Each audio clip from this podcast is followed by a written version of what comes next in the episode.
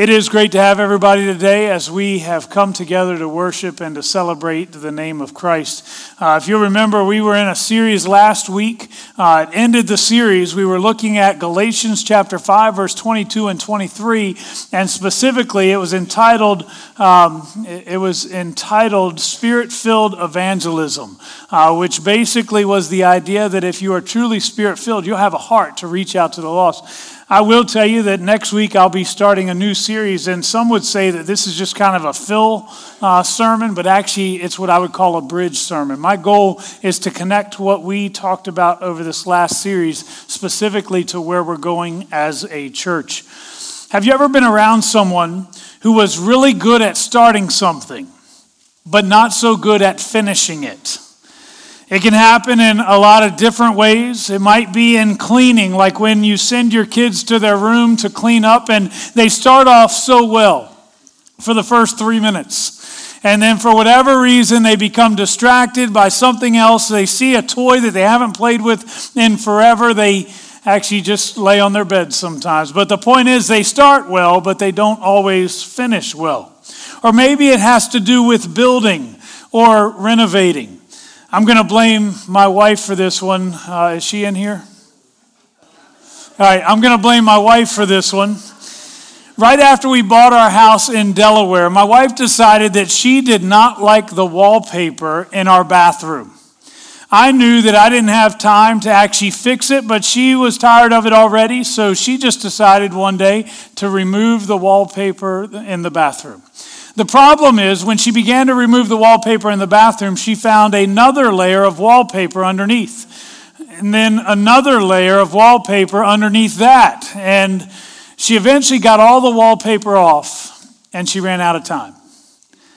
I will tell you that, and I'm almost embarrassed to say it, but it took seven years before we finally got our bathroom completed.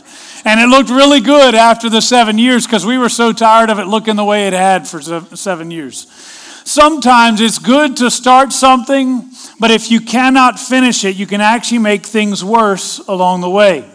Another example of starting well but not finishing well is seen in the way that we handle our Christian faith. We start off well, but somewhere along the way, something happens that causes us to back off. And before you get all super spiritual and suggest that this is something that's just typical of this generation. It never would have happened in my generation.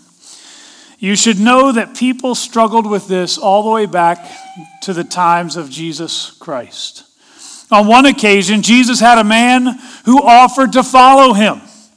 He wanted to be Jesus' disciple, but Jesus cautioned him. It's funny because you would have expected Jesus to just say, Oh, yeah, come on, come, come follow me. But instead, Jesus caution, cautions him. He basically was telling him that you shouldn't start this if you're not willing to finish it. Jesus says, Foxes and holes, and uh, foxes have holes, and the birds of the air have nests, but the Son of Man has nowhere to lay his head. To another man, he tells him that if you're going to follow me, then there's no looking back. You can't go back to take care of your family. In other words, if you decide to follow me, there will be difficulty. There will be discouraging times. But if you should choose to accept this mission to follow me, then you need to be all in. Quitting is not an option as we accomplish the work God has called us to do. And that's what today's passage will address for us. We're going to be in Hebrews chapter 12. If you want to go ahead and turn there in your Bibles, you can. We're going to look at the first three verses of this passage. Excuse me. In Hebrews 12, uh, it's all about staying the course. It's about building on the foundations of the past as well as building up a new foundation for what lies ahead. Look at it with me, just the first three verses of Hebrews 12. Therefore, since we are surrounded by such a great cloud of witnesses, let us throw off everything that hinders and the sin that so easily entangles us. And let us run with perseverance the race marked out for us, fixing our eyes on Jesus, the author or the pioneer and the perfecter of our faith, who for the joy set before him endured the cross scorning its shame, and sat down at the right hand of the throne of God. Consider him who endured such opposition from sinful men or from sinners, so that you will not grow weary and lose heart. Now, the first thing that I want to point out to you from this passage begins with that very first word, therefore.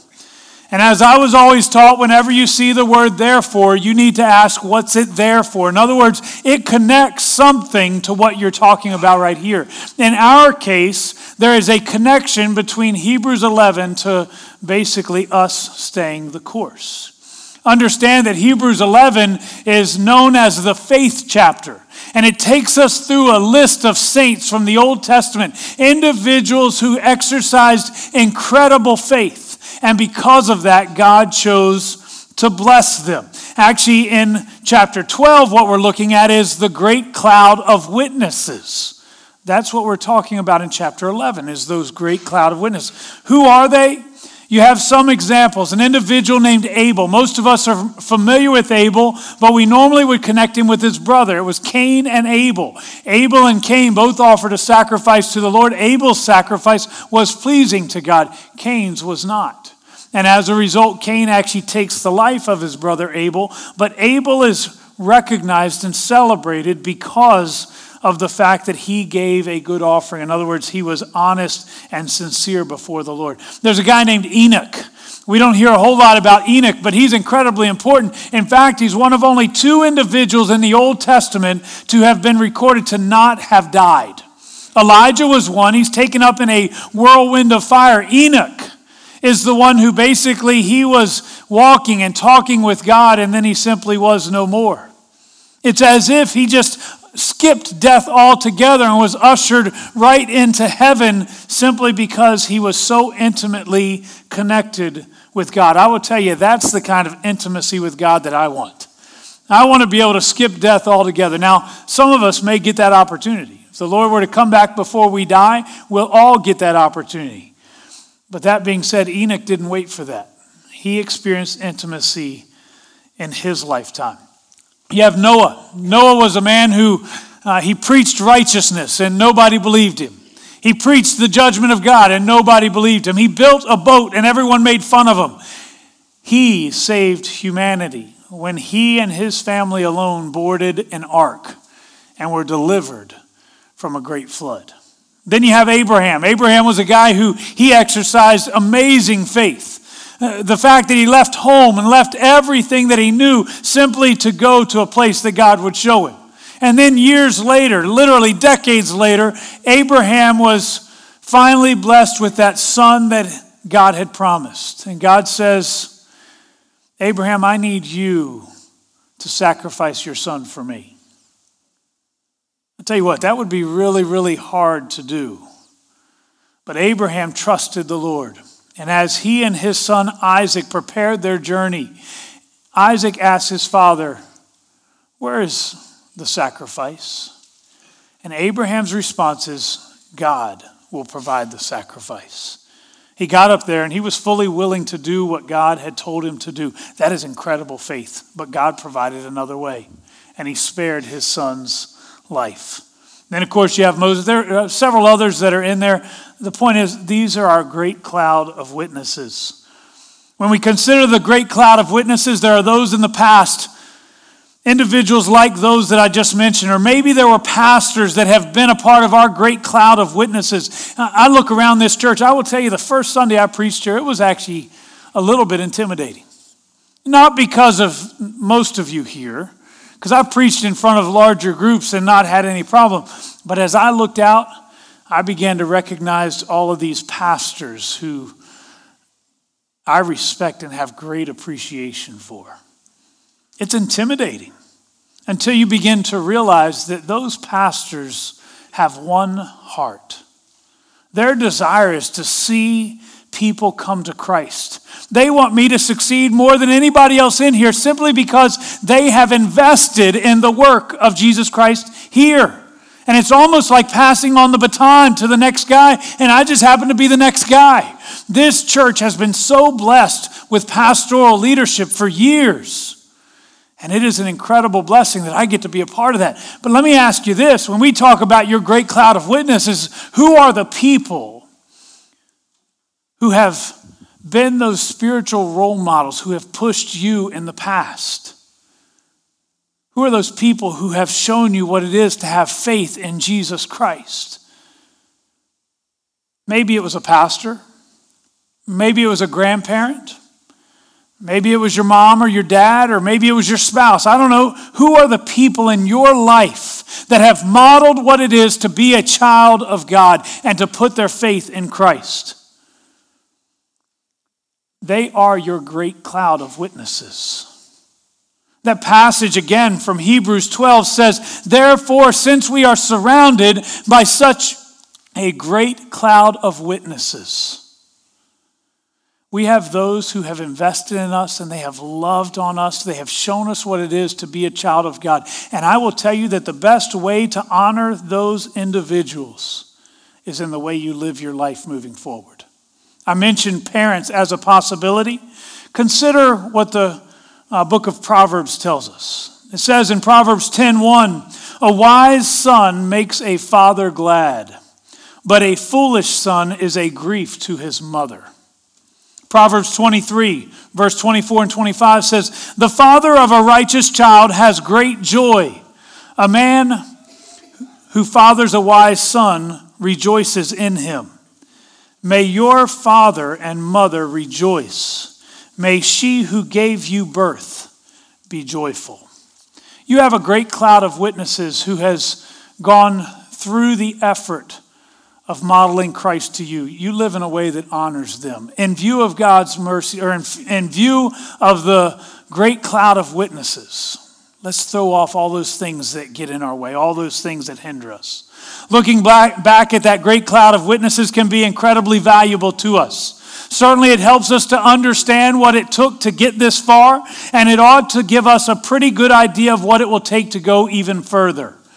But if we only look back, then we fail to recognize the fact that in the present, that means now, we are also called to be a part of that great cloud of witnesses.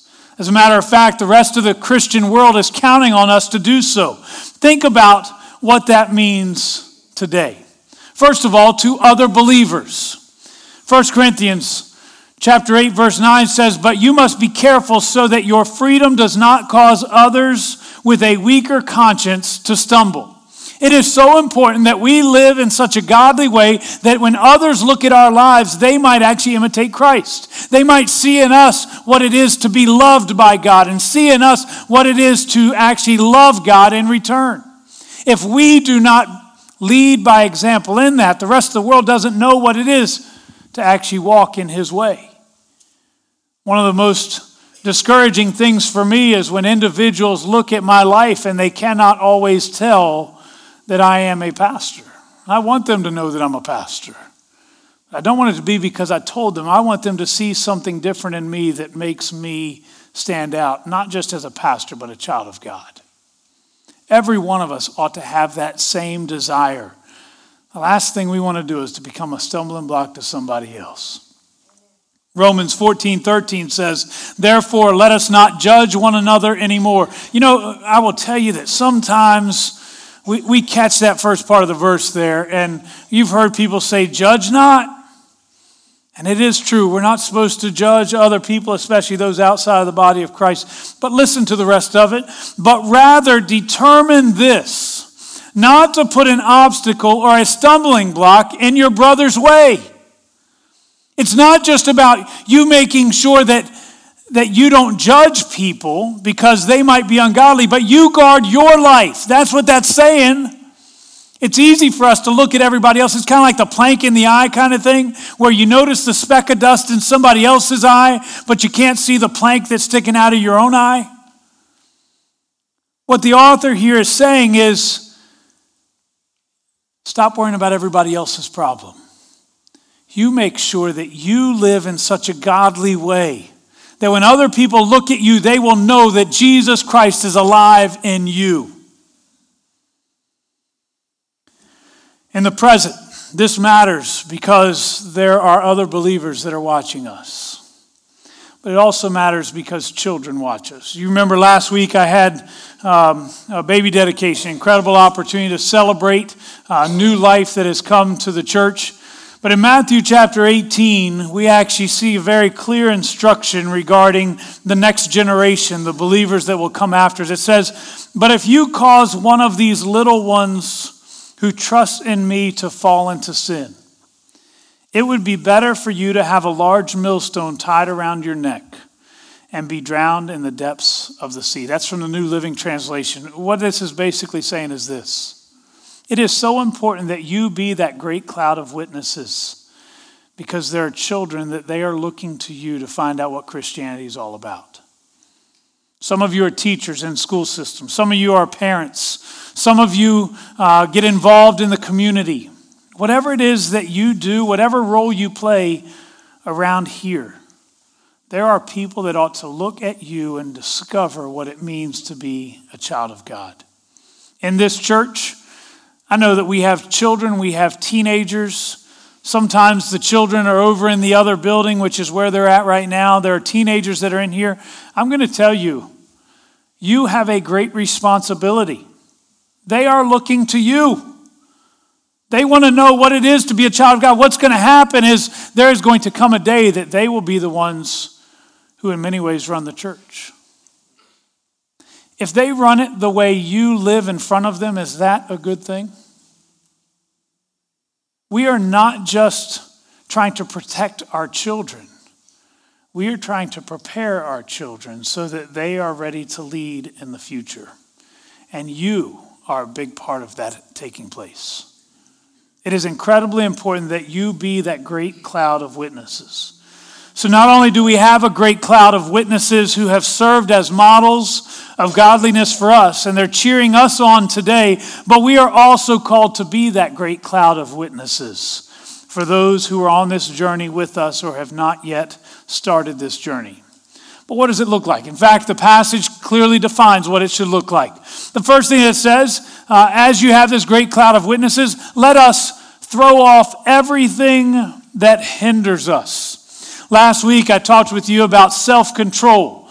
In Galatians chapter 5, verse 23, it's the last of the fruits of the Spirit that we're supposed to put on. I will tell you that the first thing that we must do is to exercise self control within our lives. It's hard to do that when we allow certain things to dominate us, whether it be addictions, uh, whether it's drugs or alcohol or gambling or sex or gaming or internet, whatever it is. There's all kinds of things that can be our addiction. For some, it may be food, for some, it may be shopping. There's so many things. Used to be when you think of addictions, you would think of a drug addict. Well, that still fits, but it's not just a drug addict. There are all kinds of things that can become an addiction to us. For some of us, it may not be an addiction, but rather it might be bitterness. Sometimes we allow bitterness to set in in our lives and it begins to control us. But we're talking about being self controlled. We're no longer controlled by self, we're no longer controlled by God, but rather we become controlled by that bitterness and the anger that develops within us. Some of us, it might be gossip. We are controlled sometimes by what other people say, and we want so much to hear what's going on in other people's lives. Or maybe we want to be the one who shares that gossip. We want to be the one that everyone's looking to. You can always count on that person because they always know what's going on. They'll tell you what's going on.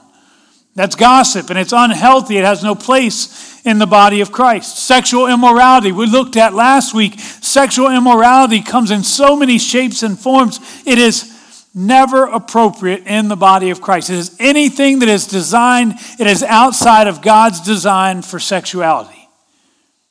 It's easy to say, well, I didn't have an affair, I just looked at pornography. Still sexual immorality. So many ways we can try to justify things, and that list could go on and on, but self control has to be the first step. Put off everything that hinders, all the things that keep us from being what would honor God. Not just self control, I actually use the term self defeat in here.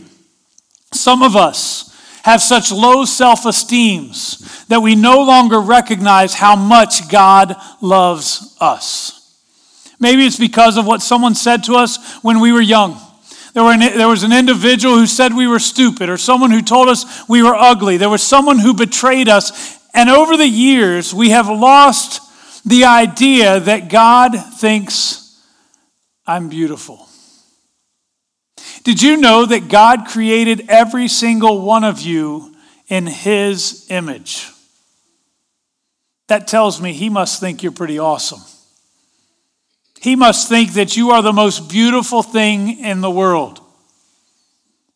I had an appointment this week at, the, uh, at my kids' school, and I had to go by Michael's classroom. Actually, I didn't have to. This was uh, it was a special lunch for the special person of the week, and Alyssa invited me to come to her uh, lunch. So I went to it, and afterwards I thought, let me stop by and see Michael.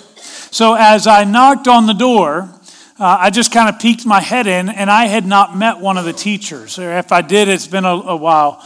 Anyways, I peeked in the door, and one of them recognized me right away. The other one looked at me for a second, and then she looked over at Michael, and immediately she saw the relation. She knew I had to be Michael's dad. First of all, I'll tell you, it made me feel really good. But it also reminds me of the way God feels when He looks at us. And He knows that we were created in His image. Do you know how proud He is of you? Do you know how much He loves you? Do you know how much He desires for you to be blessed? You are not some accident. You are not less than perfect in His eyes. You are everything He could have ever wanted. Sometimes our self defeat comes simply because we do not realize how much our God loves us. It's almost as if we have forgotten that we were created in His image, that God loves us so much that He would send His Son to die for us. We've forgotten that He chose to send His Spirit to dwell inside us. We must be pretty important people. So, why would we allow self defeat to keep us? From doing what God would have us do. 1 Corinthians 3:16 says, "Do you not know that you are God's temple and that God's spirit dwells in you?" So get rid of the baggage that holds you back. Cast it off, anything that hinders you, and it will free you up to run the race with perseverance. Understand that when we talk about perseverance, we're, talking, we're not talking about a sprint. We're not talking about a 50 yard dash or a 40 yard dash, whatever it is now. The point is, it's not a short run. Run with perseverance. It's like running a marathon or a 5K or whatever it is. When I got here, shortly after I got here, Daly mentioned she was going to be running in a 5K. I think it was around Thanksgiving or something like that. And my first thought is, why would you do something like that? I mean, I struggle running up and down the court, much less running a long race. Why would you do something like that? Uh, I will tell you that there is great value in it, but it would be foolish for somebody to choose to go run that race who has not already prepared themselves for that race. 1 Corinthians 9 24 says, Do you not know that in a race all runners run, but only one gets the prize? Run in such a way as to get the prize. If you are to win that race, it will require you intentionally making the effort to prepare for that race. Every one of us, if we are children of God, we have been entered into the race already. And if we are going to win the race, we must run with perseverance. Notice one of the things it says there the race marked out for us. That means you have a specific path you're supposed to run in, and you're not supposed to take any detours. You're not supposed to choose to maybe not run the way you're supposed to. You find another way around it. Run the race that's marked out for you. As you run, there will be times you get tired. There'll be times that you wonder if you're going to be able to finish the race. What I will tell you is that Christ Himself will equip you to finish the race and to win.